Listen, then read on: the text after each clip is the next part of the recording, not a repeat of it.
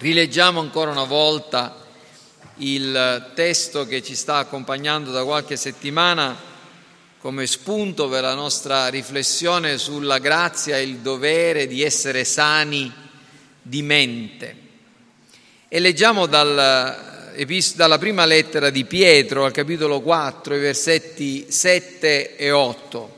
La fine di tutte le cose è vicina, siate dunque moderati e sobri per dedicarvi alla preghiera. Soprattutto abbiate amore intenso gli uni per gli altri perché l'amore copre una gran quantità di peccati.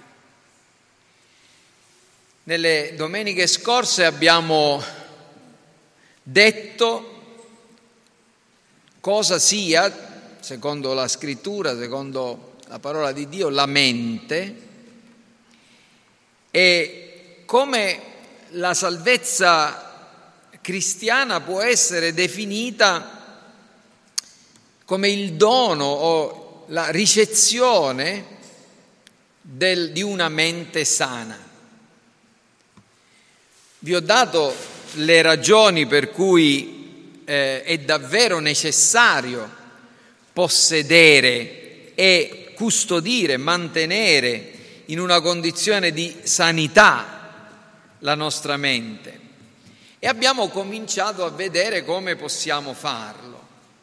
In particolar modo, eh, domenica scorsa vi ho parlato della meditazione della parola di Dio e ho spiegato che meditare, per meditare adeguatamente la parola di Dio bisogna allontanarsi dai consigli degli empi, che bisogna avvicinarsi alla, alla legge del Signore, riempire, saturare la nostra mente della legge del Signore, della parola di Dio e bisogna perseverare in questo fino a quando non conosciamo quel senso di diletto, di gioia, di piacere.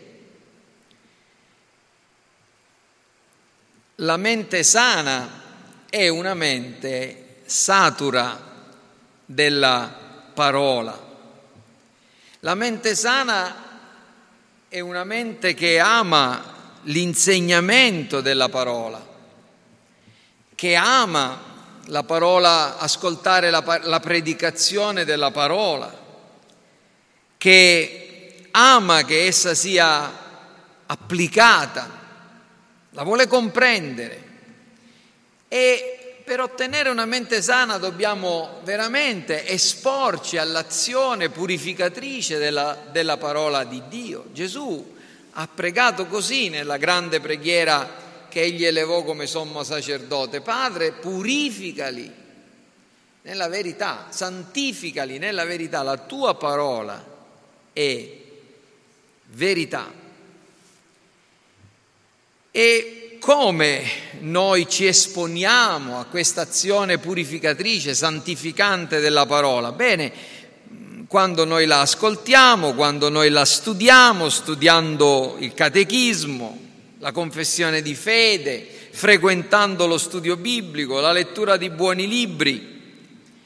Questa mente si diventa sempre più sana mediante anche un altro strumento, che è quello del confronto che noi otteniamo nelle buone conversazioni con le persone, siano esse credenti come anche non credenti.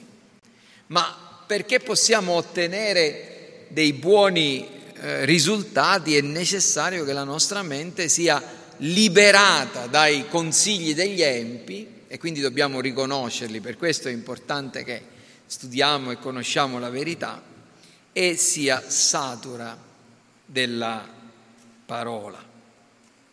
Continuerò su questa linea parlando dell'altro mezzo che è a nostra disposizione, eh, che è la preghiera. Ma eh, rimanendo su, a, a riflettere su questo argomento, mi sono sorti degli altri pensieri che non erano originariamente nel mio nelle mie note eh, che avevo preparato quando ho elaborato questi sermoni, qualche settimana fa, che però a, di, a scapito di apparire meno organico, perché insomma se, sembra un po' di tornare indietro, mi pare giusto eh, farvene, condividerli con voi, perché ritengo che siano importanti. E il pensiero fondamentale che credo possa essere utile per ciascuno di noi che sta ascoltando questi sermoni è questo. Quali sono i segni di una mente sana? Cioè come faccio a sapere se la mia mente è sana o non lo è? E guardate che è una cosa eh, non da poco, perché generalmente chi non ha una mente sana non sa di in quale condizione si trova. Diceva Jonathan Edwards che uno dei compiti più eh, ardui del predicatore o comunque di qualunque cristiano è convincere un ipocrita del fatto che è un ipocrita. E questo è un, è un è un pensiero che è profondamente biblico, perché vi ricordate quando Gesù, parlando con i farisei, disse loro il vostro problema è che voi siete ciechi, però pensate di vederci.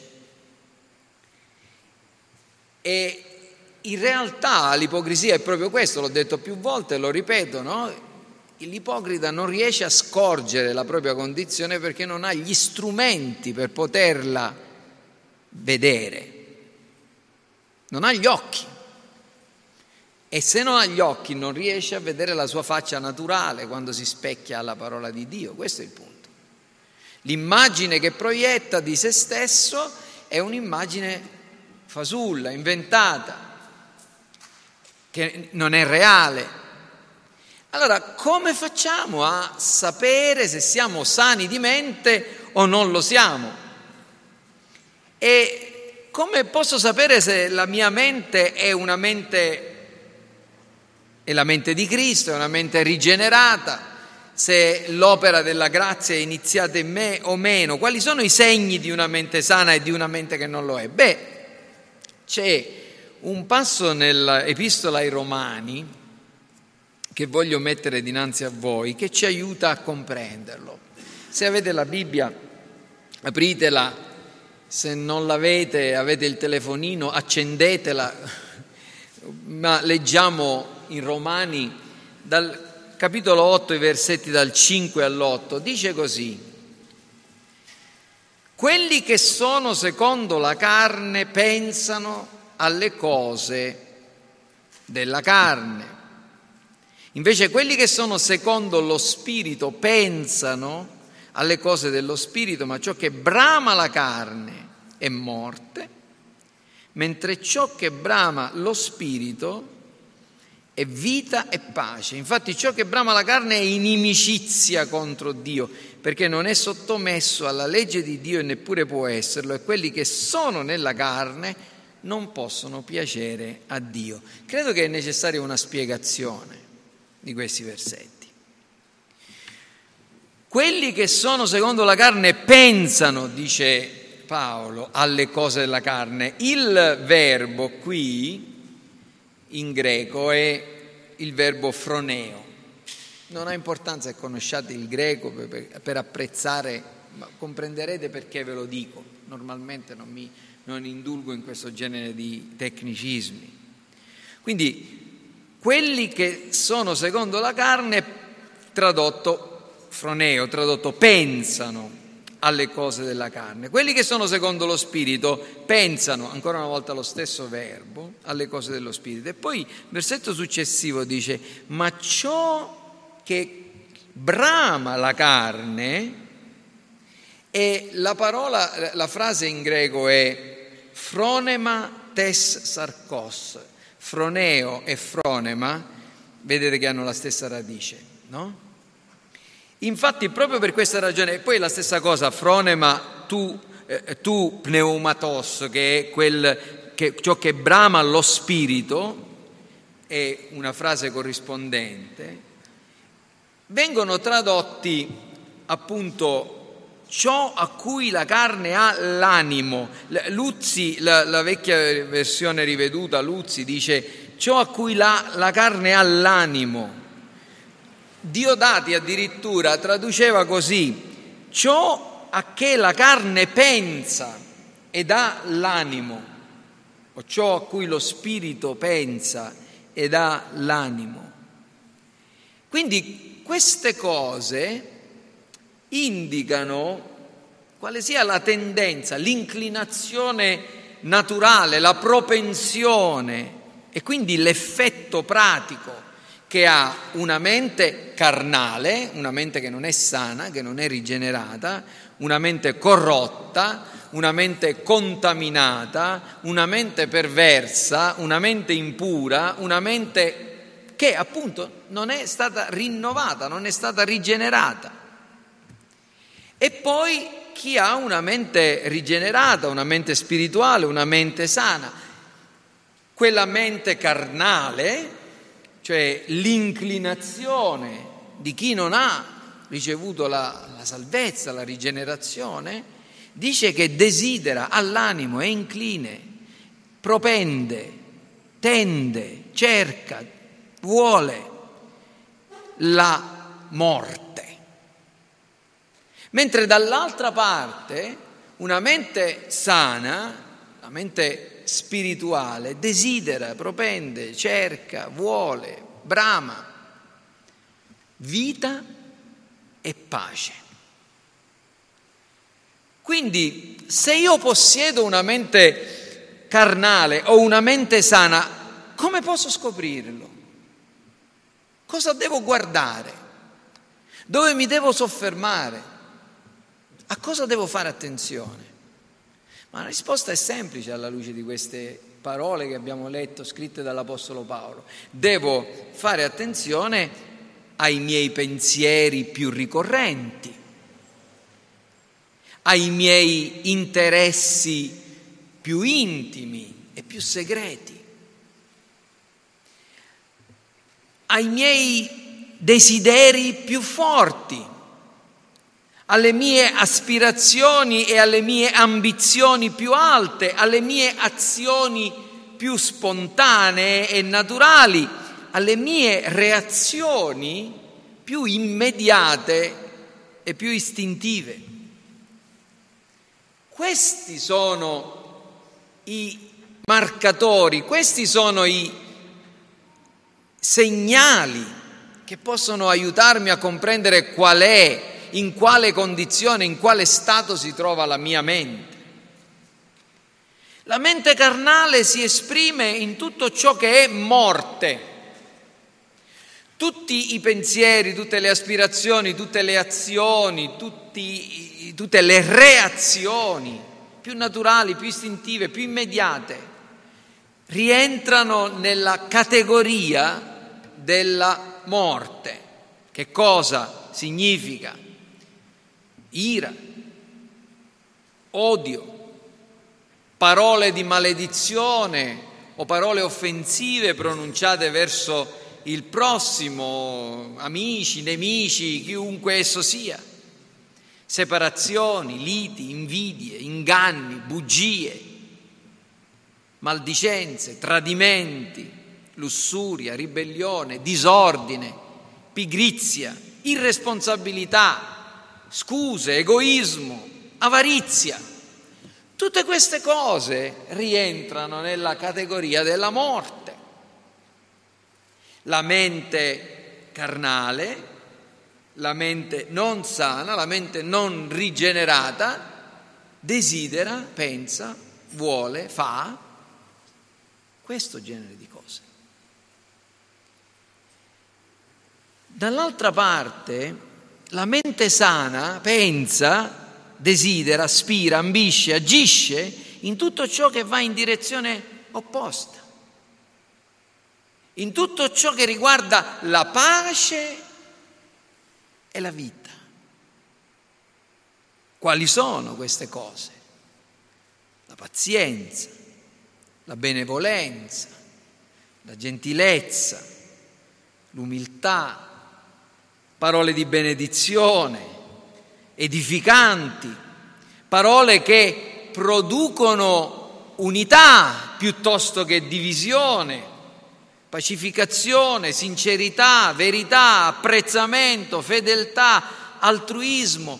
In altri termini, la mente spirituale, cioè la mente rigenerata, la mente rinnovata, è una mente e un animo di una persona che esprime il, fu, il punto focale della sua esistenza, il centro della sua ricerca, che è questo, la lotta contro tutto ciò che è peccato, la lotta è l'impegno per vivere in una condizione e in un grado di santità che sono sempre maggiori.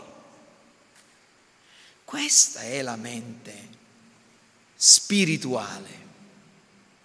Questo significa avere, come, come, come si esprime Paolo, fronema tu pneumatos, la mente spirituale, il desiderio verso la vita, verso la pace.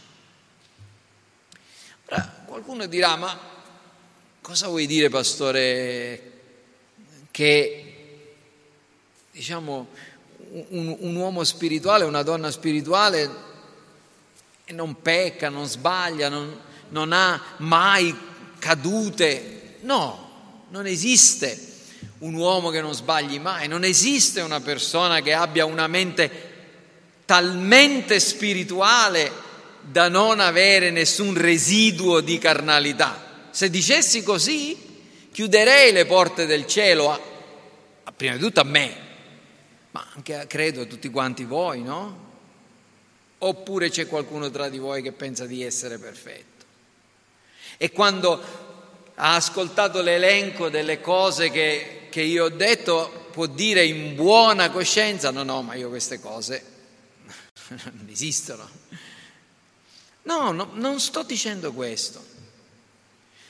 Purtroppo la, la mente carnale, questa, questa natura, il peccato residuo in noi è una triste realtà e si manifesta a volte anche in modi uh, eclatanti Parleremo di alcuni esempi di uomini amati da Dio, che però in certe stagioni della loro vita hanno mostrato in modo eclatante le, la, la, la residenza e la permanenza di questa mente carnale. Ma quello che voglio dire è che noi dobbiamo fare attenzione alla inclinazione, alla condizione prevalente a ciò che la nostra anima, la nostra mente tende sempre di più. Non sto dicendo che la mente spirituale o la mente rigenerata non conosce nel, nessuna condizione o nessuno stato o nessuna espressione della carnalità di cui vi ho parlato, ma qual è la nostra posizione, per usare un termine che è abbastanza noto oggi di default, cioè ciò a cui ritorniamo sempre. E qualco, la nostra vita è indirizzata verso ciò che è la morte o verso ciò che è la vita e la pace.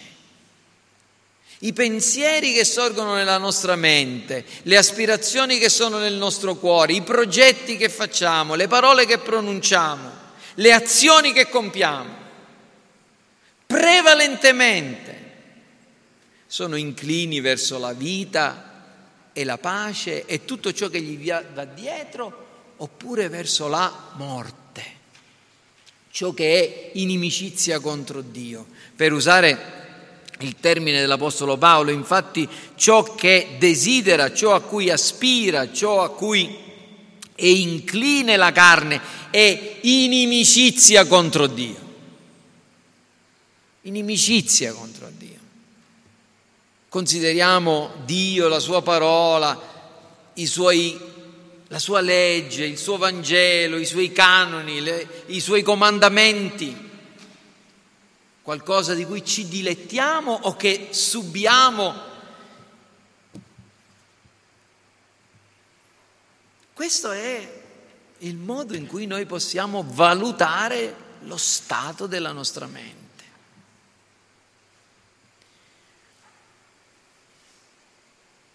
Rifletteteci. Forse qualcuno dovrà pensare, sì, il mio è un continuo combattimento, ma quello che devo, devo osservare è che Desidero certo la santità, però ricado costantemente in tutto ciò che è ribellione a Dio.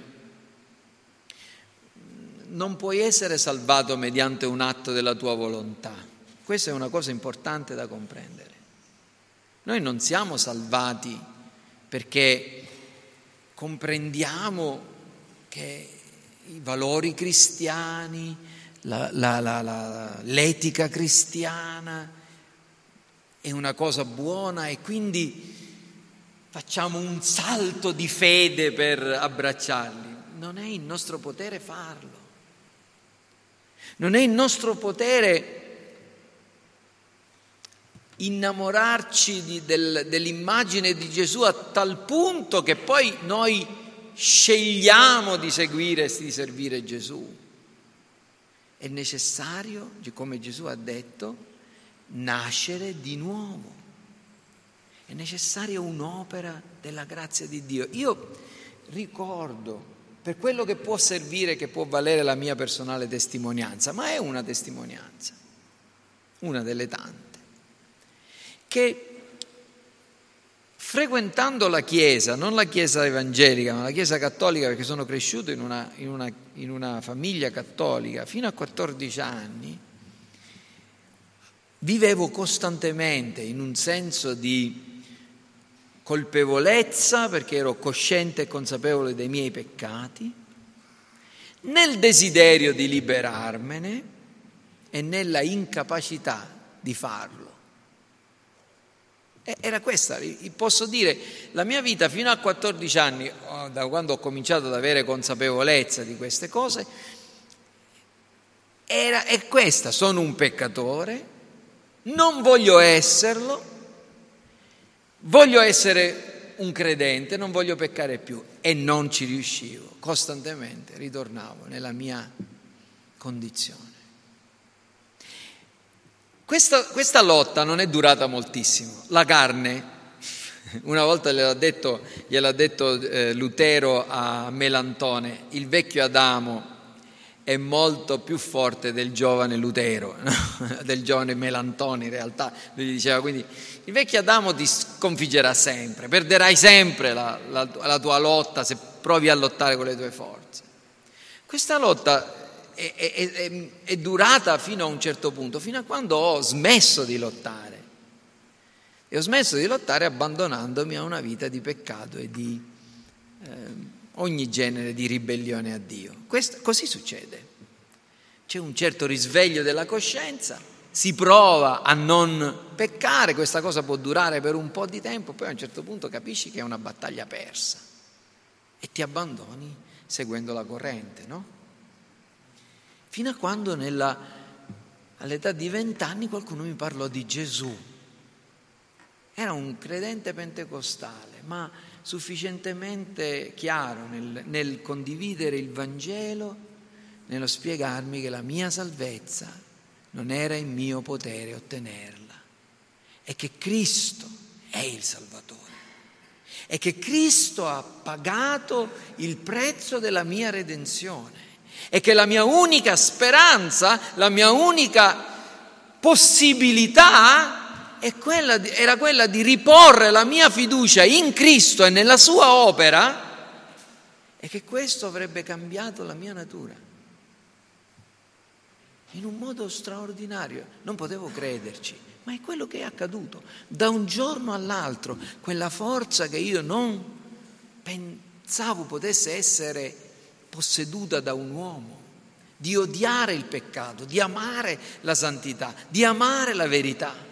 Quel senso di liberazione, quel senso di libertà per il perdono ricevuto ha cambiato la mia attitudine.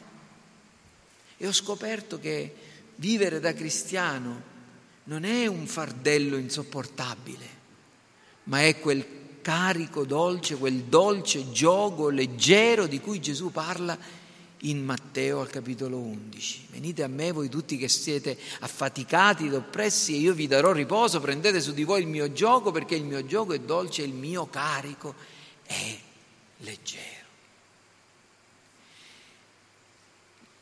Quindi la domanda è proprio questa. Qual è la tua propensione? Ciò a cui costantemente ritorni, vita e pace o morte? E concludo con la seconda parte di quello che avevo intenzione di dire questa mattina, dandovi alcuni avvertimenti e consigli pratici. Gli avvertimenti riguardano alcuni personaggi biblici che hanno trascurato questi sacri doveri, questo sacro dovere di mantenere sana la propria mente e ne hanno pagato il prezzo.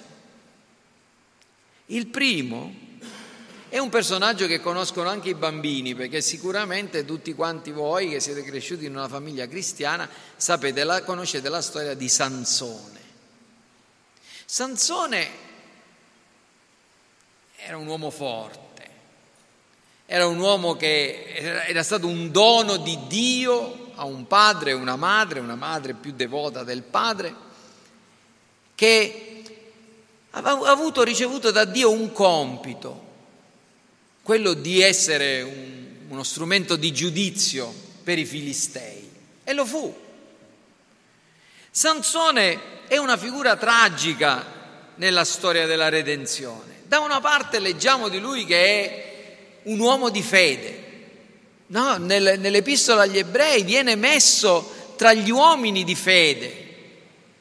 Che diremo dunque, perché il tempo ci verrebbe a mancare se parlassimo anche di Sansone. In Ebrei 11 dal versetto 32 al 34 viene messo tra gli esempi di fede, tra gli uomini di fede.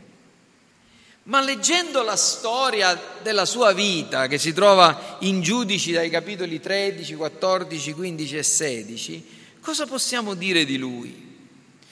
Possiamo dire che fu un uomo usato da Dio, certo fu uno strumento della, del suo giudizio verso i nemici del popolo di Israele, verso i filistei, ma fu anche un uomo indisciplinato un uomo incapace di governare le proprie passioni, un uomo sensuale. E noi di Sansone abbiamo due preghiere, due preghiere soltanto, che elevò nel corso della sua vita.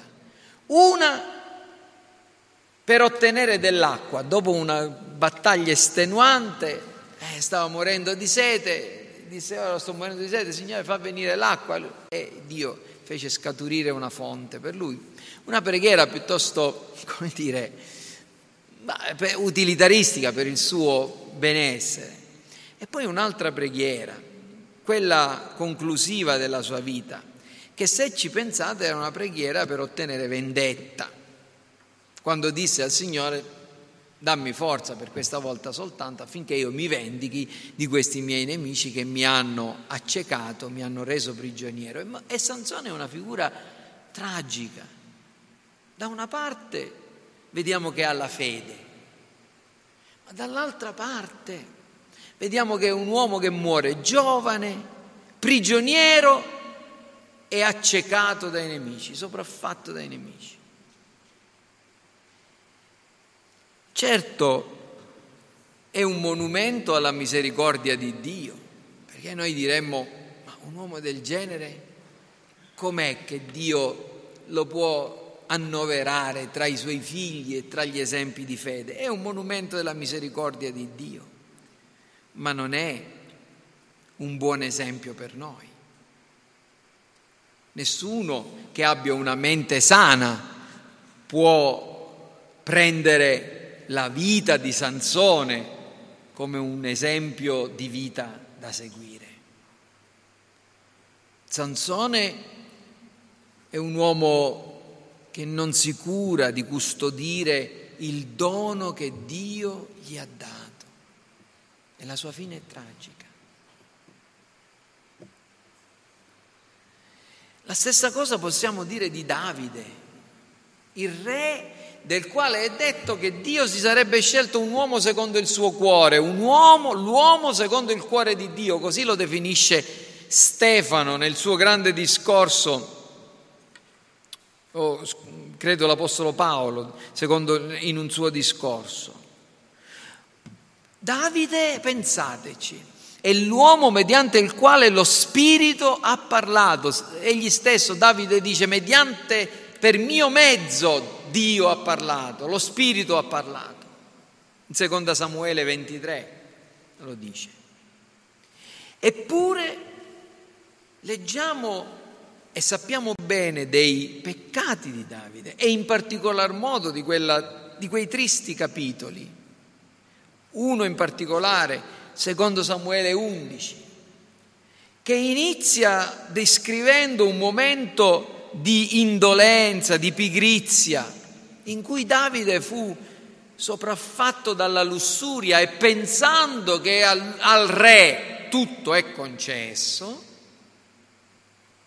divenne sleale, crudele, manipolatore, bugiardo, assassino e visse in uno stato di completo intorpidimento della coscienza, pensando, parlando e agendo come un pagano. Il tempo mi viene meno per mostrarvi la, diciamo, giustificare questo, questo giudizio riguardo al, al, al, modo in cui Davide si, si comportò. La, la, cosa che più mostra il momento più basso, il punto morto inferiore, come si dice, della, della vicenda di Davide, è quando quel suo generale va da lui per informarlo della morte di Uria Littita che era esattamente quello che lui aveva desiderato e che aveva ordinato. Gli parlano di una, gli dice, gli riferisce di una sconfitta che il popolo di Israele aveva dovuto subire e poi per controbilanciare la cattiva notizia gli dà la buona notizia. Anche Uria è morto. E vi ricordate come risponde Davide? Davide, Davide dice non ti preoccupare, la spada ora colpisce l'uno, ora colpisce l'altro.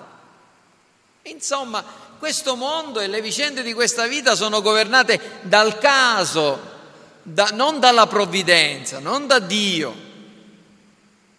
Probabilmente Davide non, aveva, non, ha pensato a quello che stava dicendo perché doveva, era accecato dal, nella sua coscienza, ma questo rivela la condizione della sua anima. Davide stava parlando come un pagano perché pensava come un pagano. Era giunto a pensare come un pagano, l'uomo secondo il cuore di Dio, l'uomo mediante il quale lo Spirito Santo aveva parlato. Perché?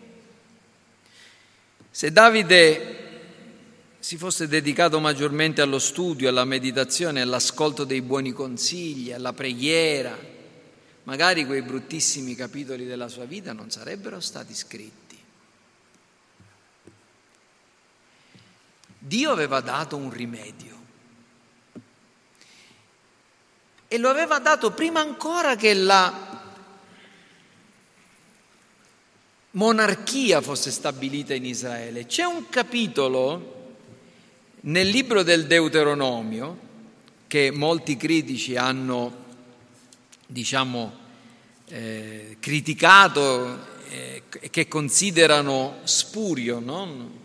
una, una, una interpolazione e un'addizione posteriore.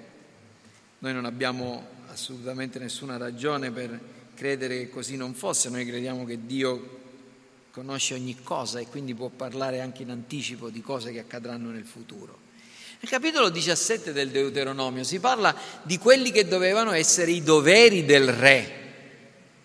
Del re.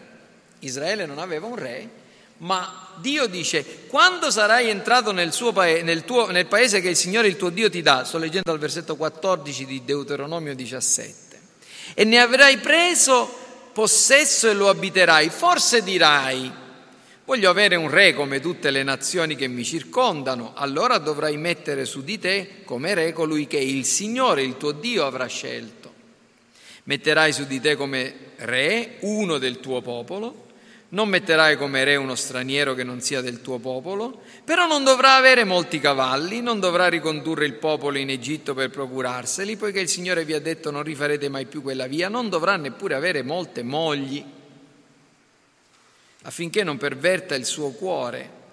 Neppure dovrà avere grande quantità d'argento e d'oro quando si insedierà sul trono reale, scriverà per suo uso in un libro una copia di questa legge secondo l'esemplare dei sacerdoti levitici. Terrà il libro presso di sé e lo leggerà tutti i giorni della sua vita per imparare a temere il Signore, il suo Dio, e a mettere diligentemente in pratica tutte le parole di questa legge tutte queste prescrizioni affinché il suo cuore non si elevi al di sopra dei suoi fratelli ed egli non devida questi comandamenti né a destra né a sinistra, così prolungherà i suoi giorni nel suo regno, egli con i suoi figli in mezzo a Israele. Se Salomone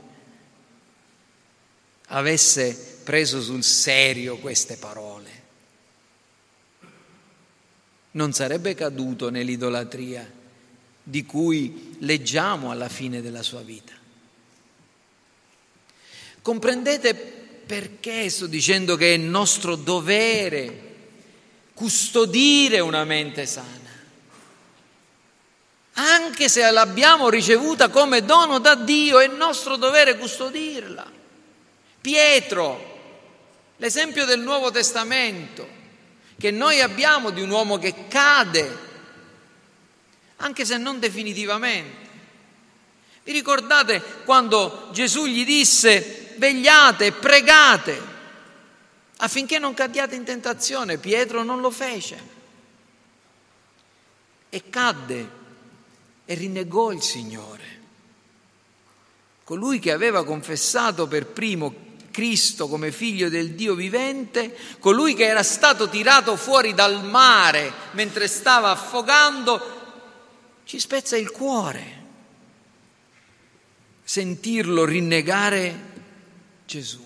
Quanto è facile perdere o diciamo cadere se non vegliamo nella preghiera. Per questo dico dobbiamo avere, Pietro ci dice poi di custodire una mente sobria dedicandoci alla preghiera. È significativo il fatto che ce lo dica proprio lui. E pensate a quante persone avete conosciuto. Non so quante ne avete conosciute voi, ma io ne ho conosciute tante. Persone che hanno fatto naufragio quanto alla fede. Magari qualcuno di loro è stato o è stata lo strumento per portarvi alla fede, le avete sentiti parlare di Cristo, avete creduto che erano dei veri cristiani, eppure guardate come si sono ridotti, sviati, increduli, scettici, cani tornati al loro vomito, scrofe lavate che tornano a voltolarsi nel fango. Che tristezza.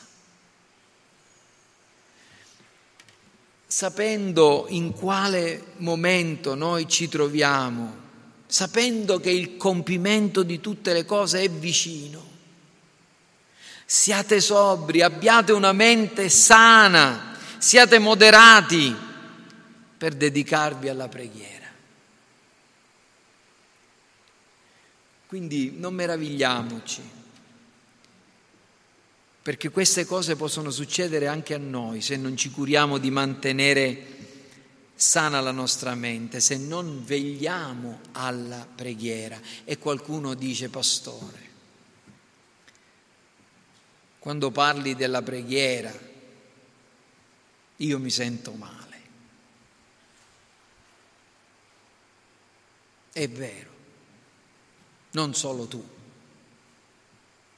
Se c'è qualcuno tra di noi che potrebbe alzarsi e dire la mia vita di preghiera è quella che dovrebbe essere, beato te, beata te. Pregare non è per nulla facile, pregare davvero intendo dire. Come possiamo farlo? Beh, io credo che una buona risposta la troverete in questo libro. In questo libro se qualcuno legge l'inglese, ma se non lo leggete l'inglese dovete aspettare un po' di tempo perché tra un po' lo pubblicheremo in italiano. Pregare la Bibbia di Donald Whitney. È un librettino molto semplice che ci suggerisce una tecnica che io vorrei leggere, infatti io ho finito di predicare stamattina, devo leggere soltanto alcune cose che ci dice di fare Donald Whitney, ci suggerisce, che io vi assicuro ho applicato nella mia vita di preghiera e ne ho trovato grande, grande aiuto. Perché Whitney parte dalla realtà del fatto che pregare è davvero difficile e che spesse volte quando noi preghiamo ci ritroviamo a pregare dicendo sempre le stesse cose e dopo un po' ci stanchiamo. E allora cosa ci dice? Dice così, questo è quello che dobbiamo fare. Dice per esempio, decidete di pregare attraverso un salmo e scegliete il Salmo 23. Leggete il primo versetto, il Signore è il mio pastore, e pregate magari più o meno così. Signore, ti ringrazio perché tu sei il mio pastore, sei un buon pastore, sei stato il mio pastore per tutta la vita. E grande pastore, ti prego di pascere oggi la mia famiglia custodiscila dalle vie del mondo, guidala nelle vie di Dio, non indurli in tentazione, liberi, liberali dal maligno. O grande pastore, ti prego per i miei figli, fa che siano le tue pecore, che ti amino come loro pastore, come faccio io. E Signore, ti prego di guidarmi nella decisione che ho davanti sul mio futuro, devo fare quella cosa, quel cambiamento, oppure no. Prego anche per i pastori della nostra Chiesa. Ti prego di pascere loro come loro pascono noi. E poi dice, e continuate a pregare qualsiasi altra cosa vi venga in mente, mentre considerate le parole, il Signore è il mio pastore. Poi quando non vi viene in mente nient'altro, passate alla riga successiva, nulla mi manca. E magari pregate più o meno così. Signore, ti ringrazio che non sono mai stato in difficoltà. Non ho saltato troppi pasti tutto ciò che sono e tutto ciò che ho viene da te, ma so che ti fa piacere che io porti a te i miei desideri, quindi potresti provvedere alle finanze di cui abbiamo bisogno per le bollette, per la scuola, per la macchina.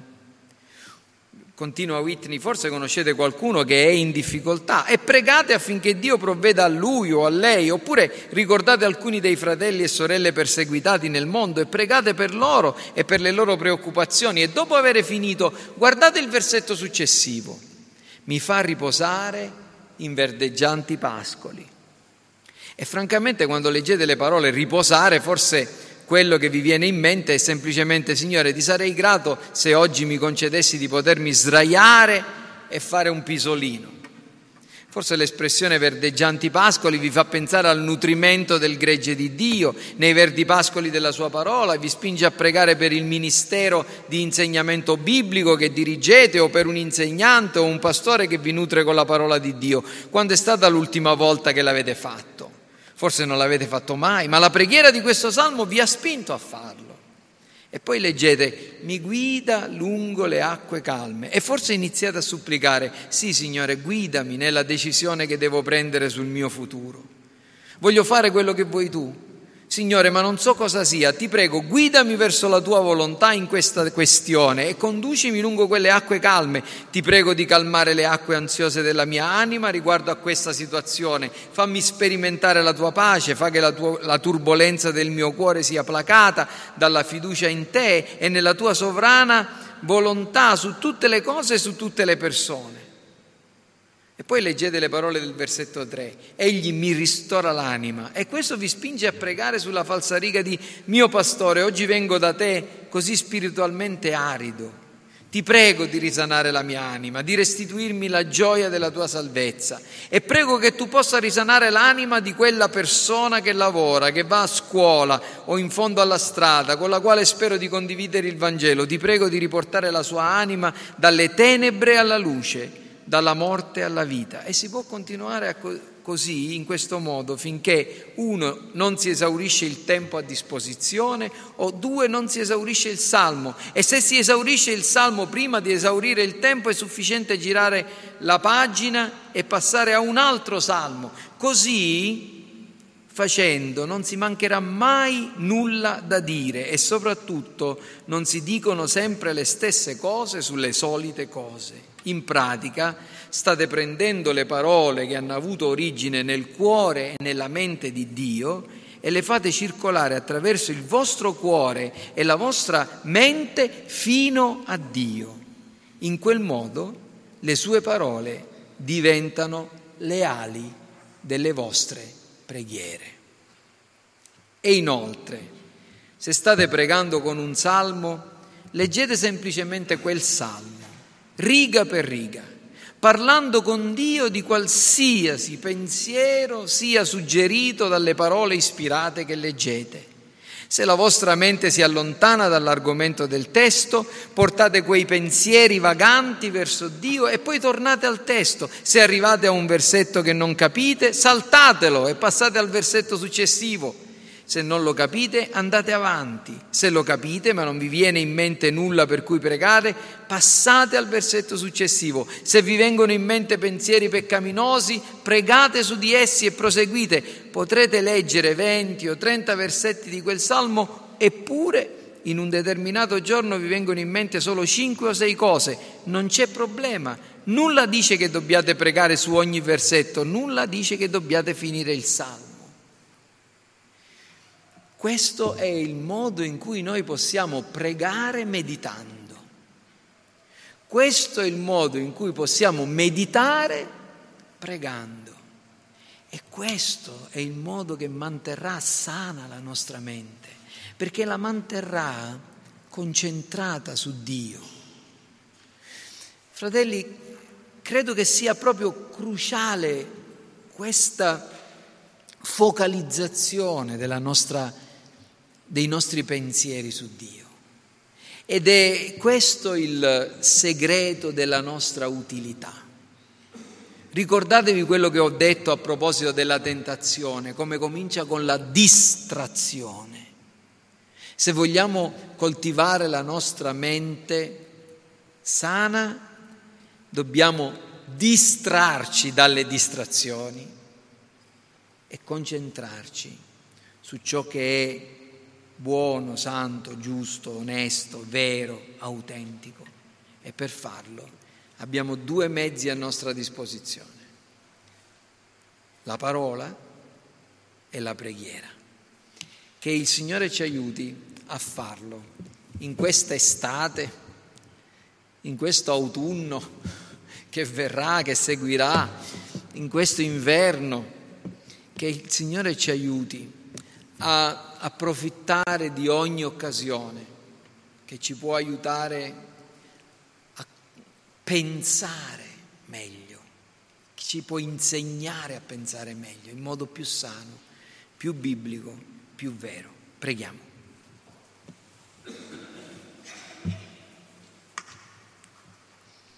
Signore, noi vogliamo ringraziarti per il dono della mente che davvero è qualcosa di divino, è ciò che ci fa più di ogni altra cosa somigliare a Dio. E ti preghiamo, Signore, che tu possa fare in modo che chi non possiede la mente di Cristo,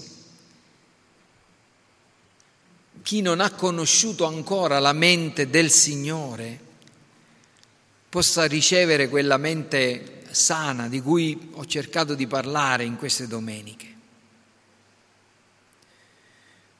Oh Signore, fa che i consigli degli empi, i sistemi di pensiero che non sono cristiani, che si oppongono alla verità, tutto ciò che è morte possa essere allontanato da noi.